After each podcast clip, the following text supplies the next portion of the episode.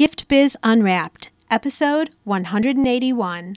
You have to fight the bad habits. You have to fight the lazy feelings. They don't just go away just because you have a particular goal in mind. Attention, gifters, bakers, crafters, and makers. Pursuing your dream can be fun.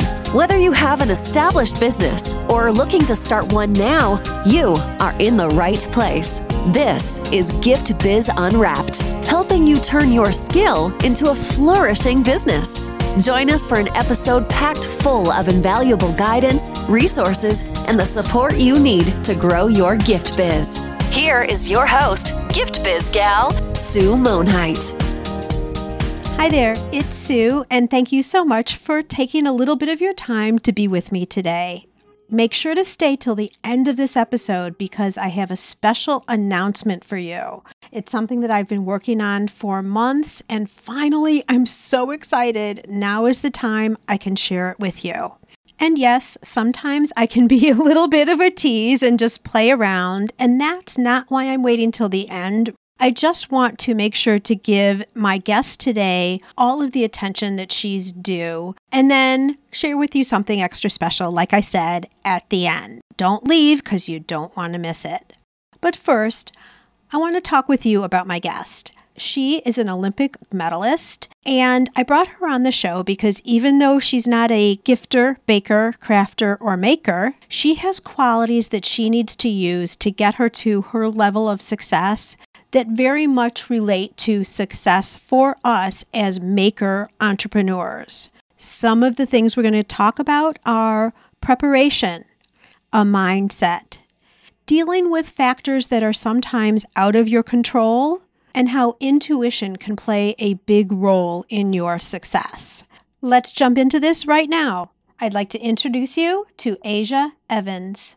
Aja is a two time Olympian and has won a bronze medal in the 2014 Winter Olympic Games as a brakeman for the USA women's bobsled team. Throughout her track and field career, Aja was known for her dominance in both the sprints and shot put. At the University of Illinois, she won three Big Ten titles.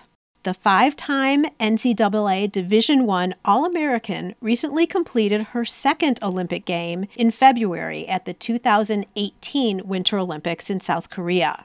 She and her driver, Jamie Greubel Poser, placed fifth. Aja comes from a family of elite athletes, and today we're going to talk about the drive, the passion, and the discipline needed to win. Welcome to the Gift Biz Unwrapped podcast, Asia. Hi, thanks for having me. I am so excited to have this conversation. I'm so excited too.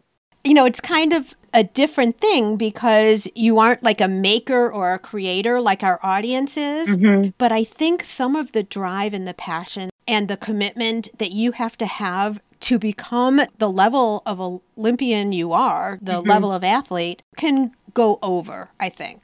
Yeah, I completely agree. I mean, a lot of the things I've learned on my path to becoming an Olympian or even Olympic medalist have helped me in all areas of my life. And I've grown in all aspects of my life, not only just the Olympics. So it kind of works synonymous with my life in every area.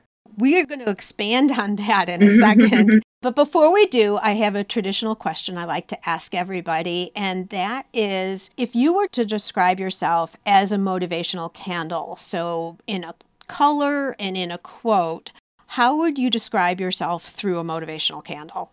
This was such a unique question. I had fun trying to figure out my idea for this, but I think my favorite color is purple. And I never understood why I was so drawn to the color or when it began, but I'm captivated by it. And the more I looked into it and the kind of characteristics associated with the color purple was like just ambition, power, strength, peace, magic.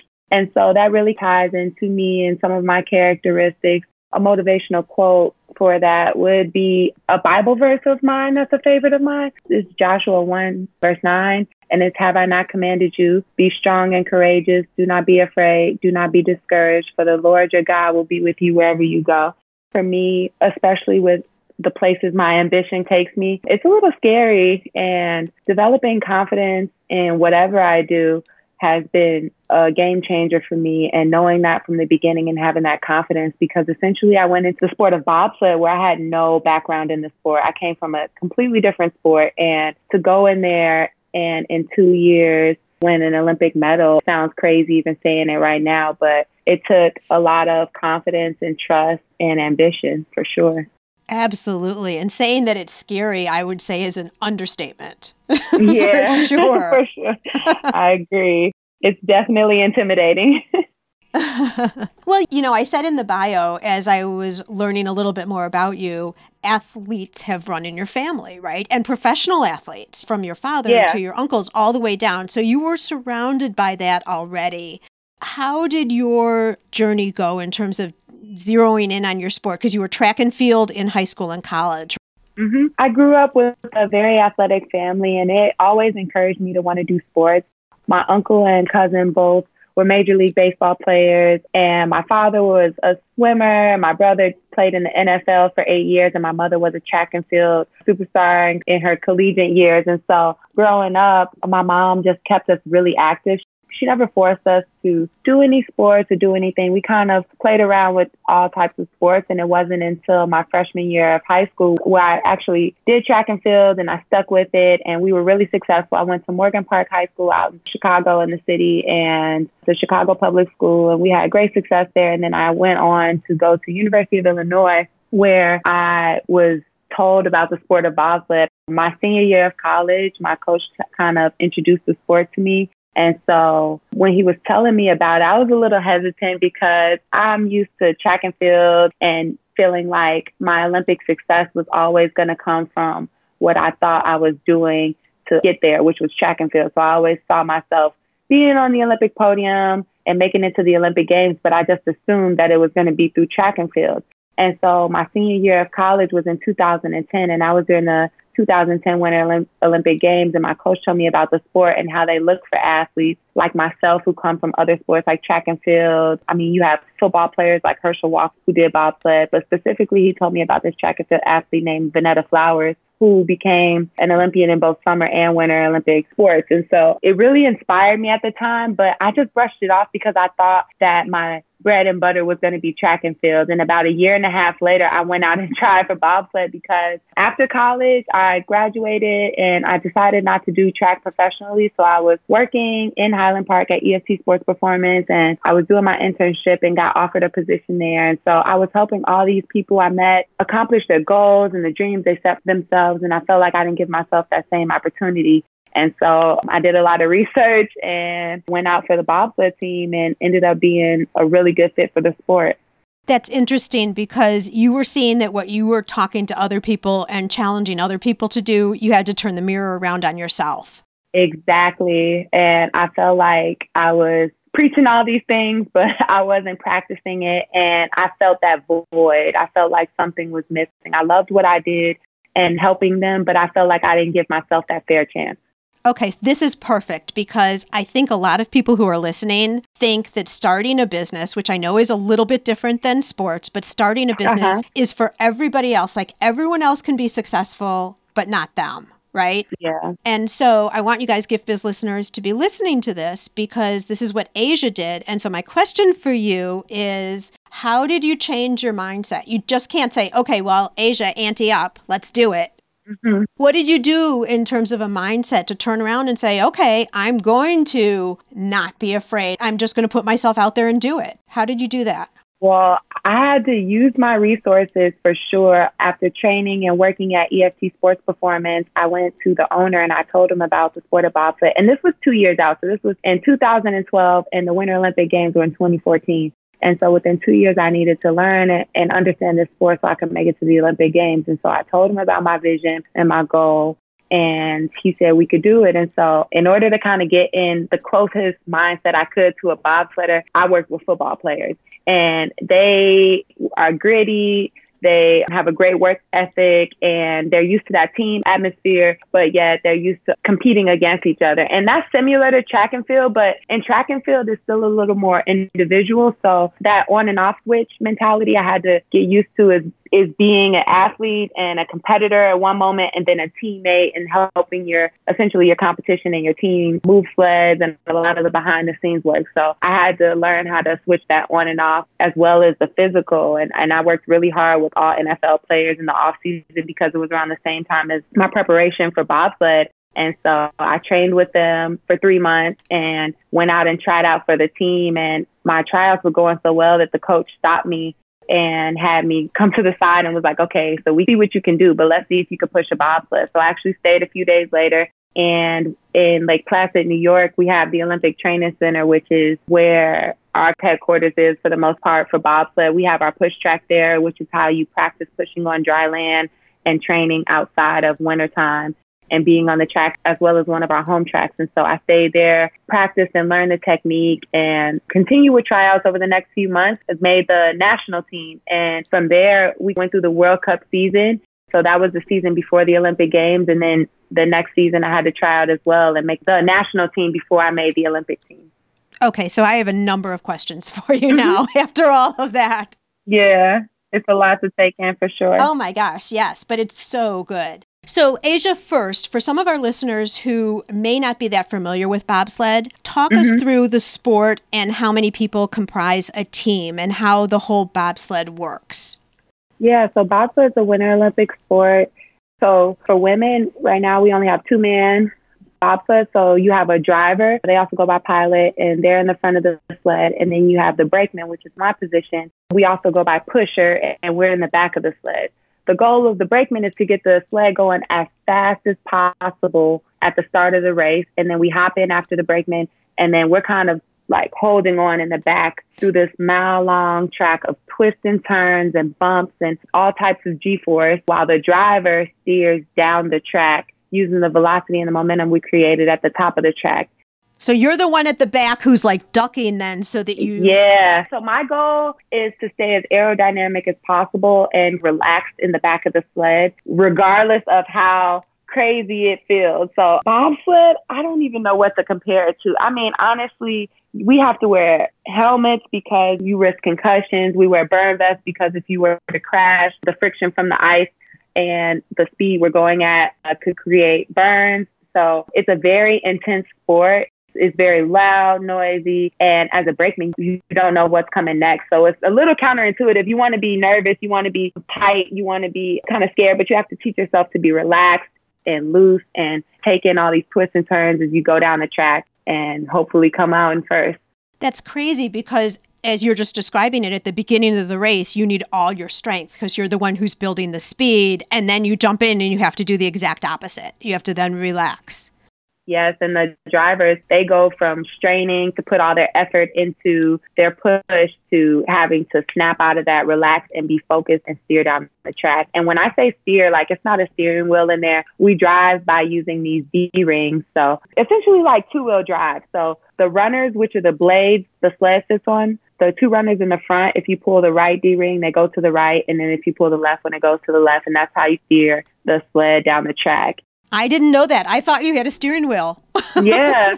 I mean, one of the original bobsleds were included a steering wheel, but they advanced their technology so much that it's kind of a rope system and a D-ring system where they're kind of uh, pulling these rings to help maneuver the sled down the track as efficiently as possible. Yeah. Got it. So let's talk a little bit about training. How do you, as a professional athlete, train for this? I'm sure, I mean, it's physical, but it's also psychological. Can you give us a feel for how that works?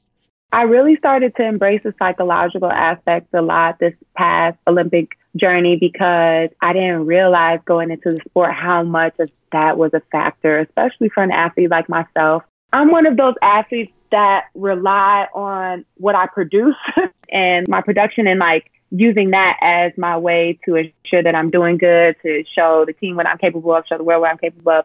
And sometimes in the sport, you don't have as much power as you would like to. Like I come from track and field. If I'm in a lane against seven other athletes and I come in first and I'm in first place. But with bobsled, just because you're the fastest, say it doesn't mean you're going to be with who they deem the fastest driver. Sometimes the coaches and the board pick and choose who races with who. So you don't really have much control over that as a brakeman.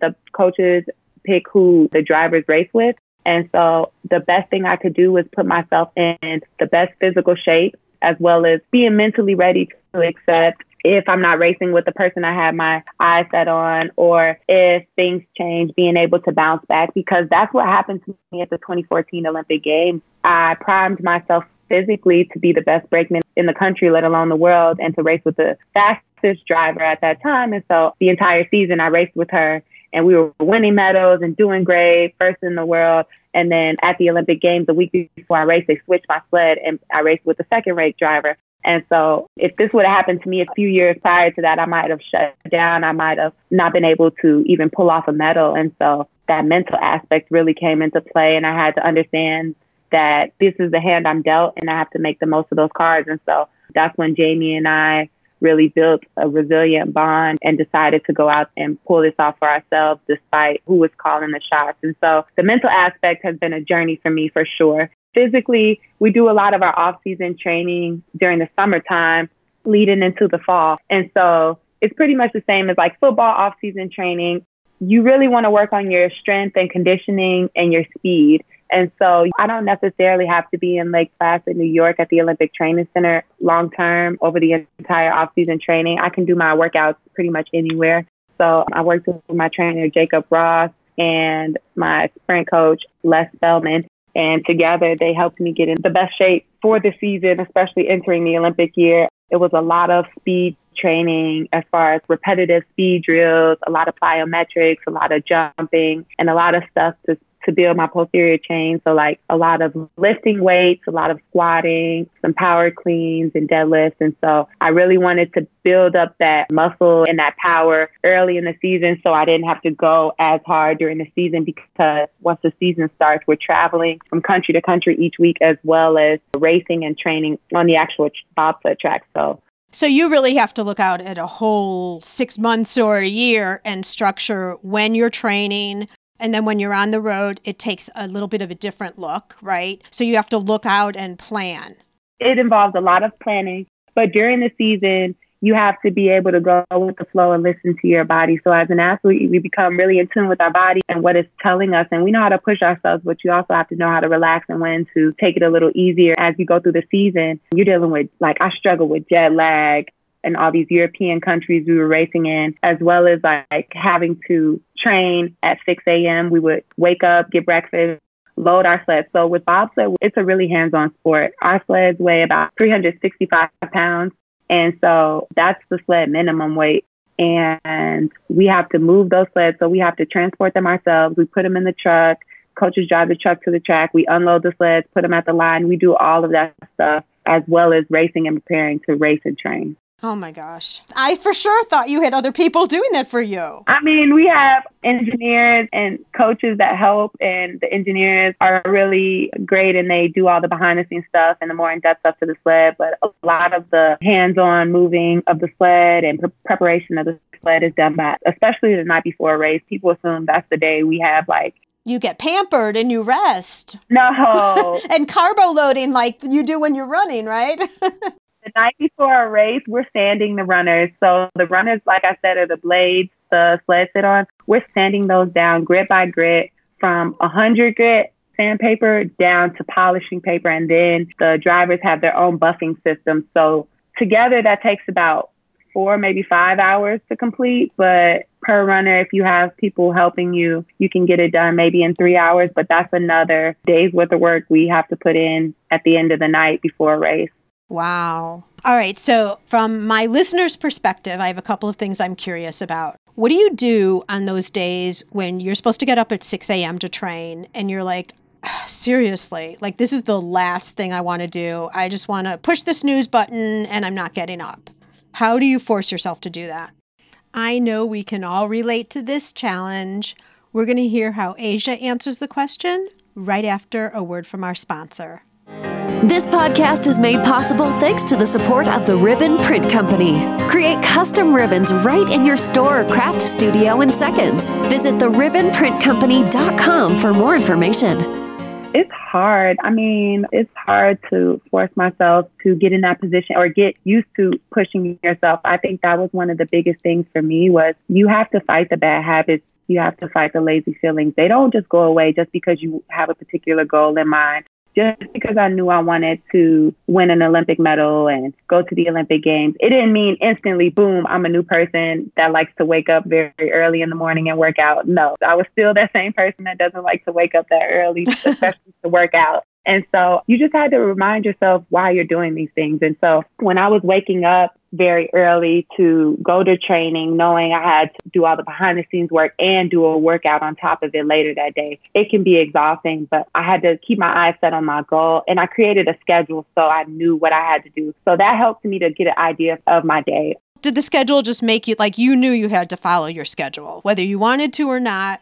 But having the schedule, one made me knew I needed to follow it and it encouraged me to get stuff done because then once I saw my schedule was clear, I was like, okay, like I really have time off and I can enjoy the rest of my day without feeling like I'm missing something or I need to do something. And sometimes when you wake up and you know you have to do all these things, but you don't have them written down, it can make you even more stressed and flustered and it can appear bigger than what it is. So one thing I tried to do was write down things I had to accomplish that day.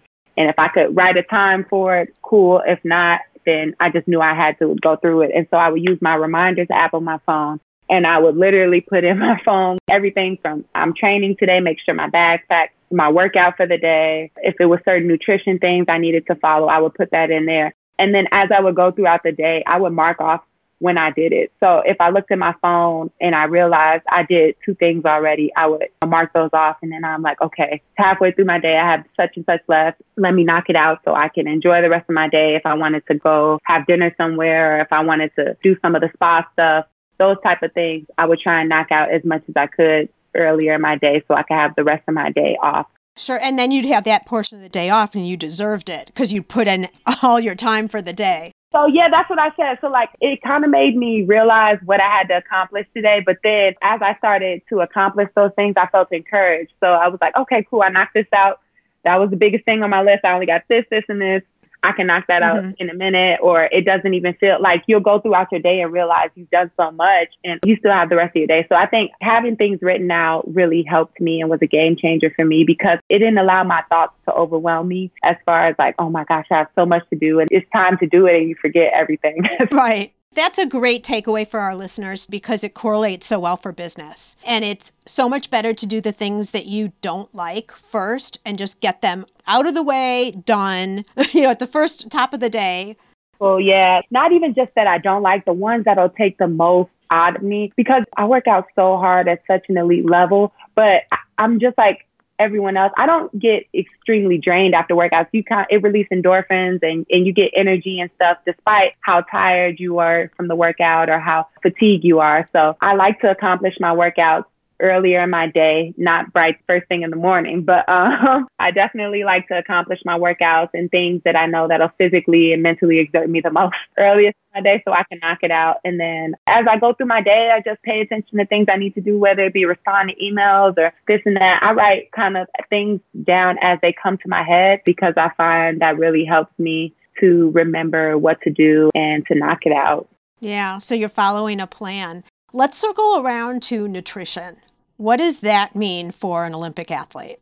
Yeah, nutrition could be like for an Olympic athlete, it could be your best friend or your worst enemy. for someone like myself, I love to snack. I love to eat without any strings attached, and I just want to enjoy my meal. Yeah, so Aja, I would say to that, well, yeah, you can because you're going to work off any calories that you have throughout the day. So just go ahead with whatever you want. Right. And that sounds so simple, but that's not exactly how it works because even though my training schedule is intense, I still have to maintain a certain weight throughout the season because it's essentially kind of a weight class sport. You don't want to go over the maximum weight of for the race day. So it's the combined weight is you, the driver, and the sled. And so after our first run down the track, they weigh us together. And if you're overweight, you're disqualified. Oh man, so that's important. Yeah. yeah. And as well as your energy. So like you don't want to just eat anything that tastes good or eat crazy candies and sugars and junk food. You want healthy things to give you the energy because I have very long days, especially behind the scenes when it comes to maintenance on the sled and doing my workouts and different things. So I have to make sure I'm energizing myself. So I'm not eating as many of the bad things as I want. It's more so about fueling my body and making sure I'm managing my weight throughout the season. And does nutrition at all have to do with building muscle and all of the behind the scenes thing too? Yeah, for me, I don't have a problem building on muscle. I'm one of those athletes where I need nutrition to help me to maintain a lighter weight because they changed the weight limit for bobsled down 15 kilos from 2014 Winter Olympics to 2018 Winter Olympics. So that's essentially over 30 pounds a difference. So we had to be 30 pounds lighter. That's a lot. Yeah, that's a lot. Five of the kilos could come from the sled, but the other remaining, I'm sorry, it's 15 kilos. Yeah, so five of the kilos come from the sled, the remaining 10. So the remaining 22 pounds has to come from the driver brakeman combination. And so Team USA is a little on the muscular built side. And so we were already in 2014 near the weight limits. So we really had to work to lose weight and maintain a healthy lean weight for the 2018 Winter Olympic Games because we had to be lighter. I want to take a little bit of a step back in your journey also because I liked when you were talking about the fact that it was kind of a step by step process. You know, you first were seeing success, obviously, in college. People had their eye on you already. And then when you jumped over into bobsled, the nationals, the world, it was a progression. So you kept going from one event to another and seeing success along the way talk a little bit about that because no one just goes from being local to all of a sudden being an Olympian, right? I don't think I explained it that well because the success progression wasn't as smooth as it sounded. It was rough. Coming into the sport in 2012, I came in alongside three or four Summer Olympians from the 2012 Summer Olympic Games, and we were all really good. So it's a competitive atmosphere. They named nine women to the national team. Three of them are drivers, and then the other six are a pool of brakemen. So we all travel together throughout the season, but only three brakemen end up racing. And so every time you're on the ice, you're basically competing against your teammates for a spot in the top sled. So that's where you were talking about the difference between a solo sport, but also a team sport, and you have to go back and forth, right?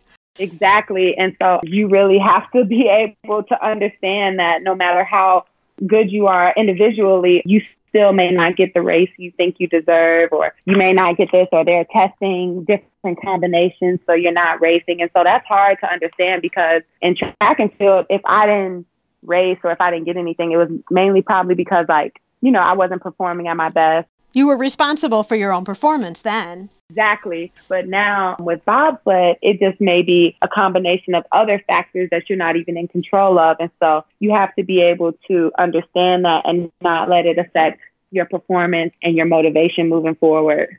That is so interesting and I'm sure so tough. It's so tough, yeah.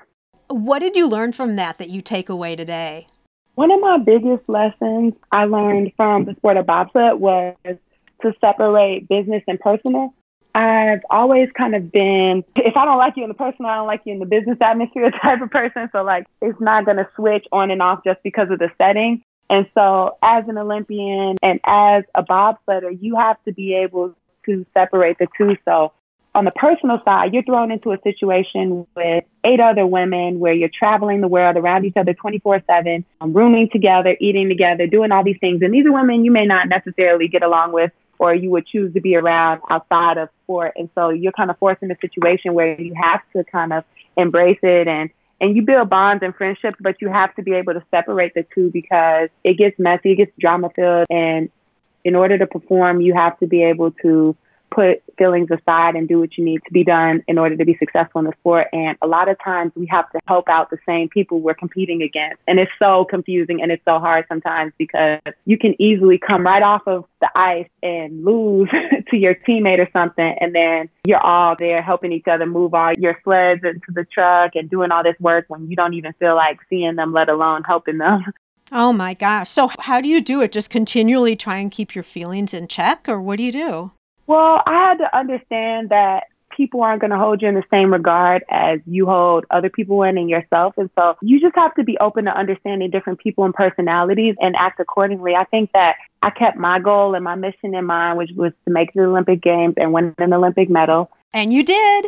yeah. and having that in mind helped me to maneuver through a lot of the unnecessary BS that would have distracted me throughout the process. I had to learn that this girl will act like my friend one day, but then secretly be trying to take my position. And just learning that even though I have a good relationship with one driver, it may not mean that I race with them the entire time. And I had to learn how to be a good teammate to everyone, despite how I was feeling. So it was a lot of internal things I had to work on to become a successful bobsledder because it's not just about results and statistics. It's so much more involved, and you're around these people for weeks and months at a time in other countries and small cities. And so you have to learn to respect each other's space and to still get what you need to do done. Very interesting. I had no idea there was this whole other level behind bobsled. That's crazy. I think for our listeners too, you can kind of take this back and relate it to a work environment. If you have an assistant who's coming in and maybe they have been challenging, they're in a bad mood for some reason, you still have to keep your eye on the goal and not let it affect your peace. One of the things that really helped me get through a lot of that stuff was to understand that sometimes how a person is acting is a reflection on them and where they're at in their life and not a reflection on you. And so if you stop taking so much to heart and everything someone does or says, you think it's about at you. face value. Yeah. yeah. I think that can mess you up, especially with me going into a sport like that. I didn't realize people were doing stuff because they were maybe intimidated by me or, you know, we're essentially all working for a different position. I'm thinking people don't like me. There, it's like all these other factors. And then once you realize it's a competition or it's a business, you set the personal feelings aside and you get what you need to get done for your own goals. If you remember what you have set for yourself and why you're there, it helps to mute out all the other noise. Excellent. I love that we brought this up. That's really going to be helpful to everybody. So I really appreciate that. Let's move on and talk about what's happening with you today. Tell us what you're thinking. What's in your life today? Right now, I'm kind of on this open path to discovering what's next for myself. I've been blessed to be in two Olympic Games. I don't think that chapter of my life is officially over with because I have had Olympic goals set on my sight since day one of being an athlete, let alone being in the sport of bobsled, I know it's possible for us and I know we have the talent and it's right there. So like the fact that I know I can really go for gold makes me want to return. But I've also had a knee surgery and I've just been trying to lay low and figure out the next move. I think that my mindset is so different this time after the Olympic Games versus 2014 after the Olympic Games because I felt like I had to have a plan. I had to have something set. I had to have my next idea down because that's the first thing that after you win an Olympic medal is like, what's next? And you got to feel like you have all these things. And I rushed into something that I guess I wasn't ready for because I ended up getting injured and having knee surgery. So I think that right now I'm just kind of trusting the process and seeing where my journey takes me, trying to approach this phase of my life with the same confidence I had when I approached bobsled in the Olympics and going for that. And so I think that it's going to pull off for me and I'm gonna amazed myself. You also have maturity now. You have experience yeah. with two Olympics, right? So you're walking in as a different and more experienced person, really. And you have four years. You have four years now.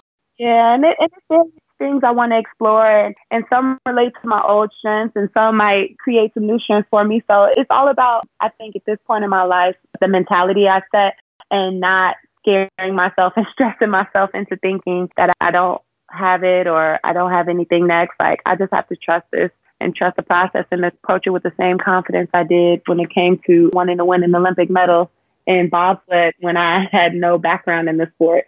You're right. I love when you say it that way because so many people are afraid of the unknown. And for you just to say, I'm going to trust the process, I'm going to go with what feels right, I don't have to decide everything right now yet and just see what comes of it.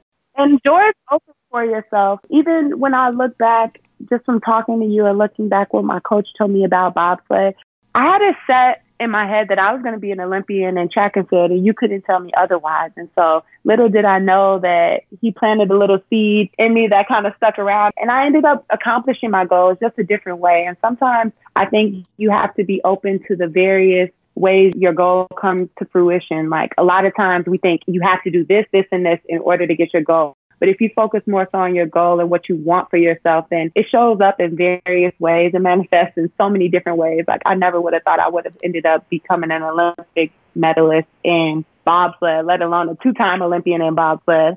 And think of what would have happened if you would have been so rigid and say, no, it's track and field. I'm not doing bobsled. You might have missed it entirely. Right. Or if I ignored that, that that intuitive feeling where I wanted something more, even though I was having success at EFT Sports Performance and even though I had great success training my clients and helping them, but I still had that feeling on the inside. I think your intuition kind of guides you a little more than you give it credit for sometimes. Yeah. Just listening to it and trusting that it's meant for it to work out in the end and you're meant to be happy and confident and not to fear it as much. I think everyone's just in a fearful state a lot of the times. And even when it comes to talking to other people and getting feedback and help, sometimes you got to realize people project their own fear onto you. So they may have their own fear and security, and you have to make a decision of what you want for yourself, regardless of what anyone tells you, what anyone else says, and do it. Because a lot of times you won't even accomplish something that you know you want for yourself because other people are scared for you yeah, it's true. I mean, it's just like how love is, success is the same way. It's not a mm-hmm. zero sum game. Just because you're successful doesn't mean another person can't be successful. I mean, when you win an Olympic medal, no one else can win that medal in that game in that year like you, but it doesn't mean they can't be successful in some way. So if they lose to you in one race, it doesn't mean they might not win in another race. And honestly, I went into 2014 Olympic Games wanting to win gold. I didn't go in just wanting to win an Olympic medal. No, because you're going to shoot for the top. yeah, and I won bronze. And you mm-hmm. think I'm complaining about bronze or not winning gold? No, you shoot for the stars. Well, I don't think you missed very bad. I've held your Olympic medal, and I think it's pretty super awesome, Aja. Thank you so much. so, real quickly, are you doing anything else right now? Are you testing out some other things right now since you've got four years, or what's up with you? Yeah, so I've been playing around with a few things. This past Olympic Games, I worked with some really amazing sponsors, and so I've been getting into a lot more modeling things. And I did some broadcasting. So I'm going to play around with those a little bit. You might see me on your television screen.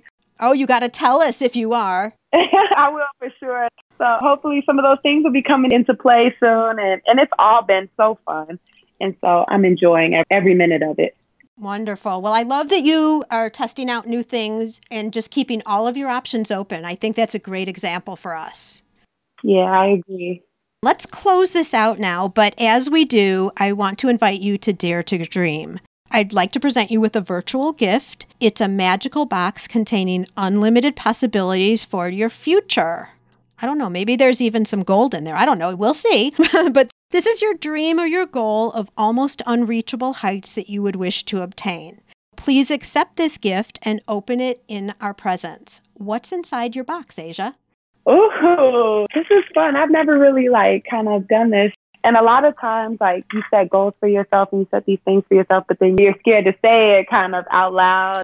Well, this is like the law of attraction. You're putting it out into the universe so it can come back to you. Olympic gold is definitely in my box. I know it's there. I feel it every day. I felt it since I've been an athlete, let alone done bobsled. So I know Olympic gold is in that box. And I know, I think a successful career for me is in that box for acting or broadcasting. I've been doing a lot of stuff on television and it's been working out for me and I'm getting a lot of good feedback from that, as well as getting my foundation off the ground with my mom. I know that's in fruition. We've been working on that for a while. I don't know anything about that. I've been working with my mom on creating the Aja Foundation. My name's spelled AJA, so it stands for Aspiring Journeys Ahead. And it's, we want it to be a mentoring program to work with Chicago Public School students and basically kind of introduce them to sports and it can help create different types of journeys and lead to different types of paths like I said, I started off in track and field and it ended up leading to me in an Olympic medal in a entirely different sport, bobsled. I have friends who did football and basketball in college and they one's a lawyer and one's a doctor and so it can lead to different things and so I think it's all about just opening your eyes up to the journey and seeing where it takes you and sports are one of those avenues that I think can really help kids And starting off young like that, too. Yeah. Getting involved young. Well, you're certainly a great role model to start a foundation. I think that's fabulous. If any of our listeners want to know more about this foundation, where would you direct them? I can direct them to my Facebook page. It's Aja Evans, facebook.com slash Aja L. Evans. And then if they want to learn more, they can shoot me an email and we can send them some more information or direct message on there. We're still working out all the details and it's kind of just been something, our little project. So hopefully we'll get a project off the ground and our first event or so later this year. Super. Well, Gift Biz listeners, you know there's a show notes page that's going to be attached to this. I will give you all of Aja's social media sites as well as any updates, Aja, on the foundation as they come by. We'll just update the show notes page too. So, because people might actually listen to this a year from now, two years from now, maybe four years from now when you're on your way to gold again. So, we can always keep this alive and update it accordingly. Sure. Because I love the Aja Foundation. I didn't know anything about it. On behalf of me and my listeners, I want to wish you all the luck, and I'm so excited to watch your journey continue. And thank you so much for sharing really, really solid advice in an interesting, different way, you know, from an athlete perspective, but so much of it that we can relate to our businesses. So thank you so much, Aja. Thank you for having me. It's been a blast talking to you. There you have it, Gift Biz listeners.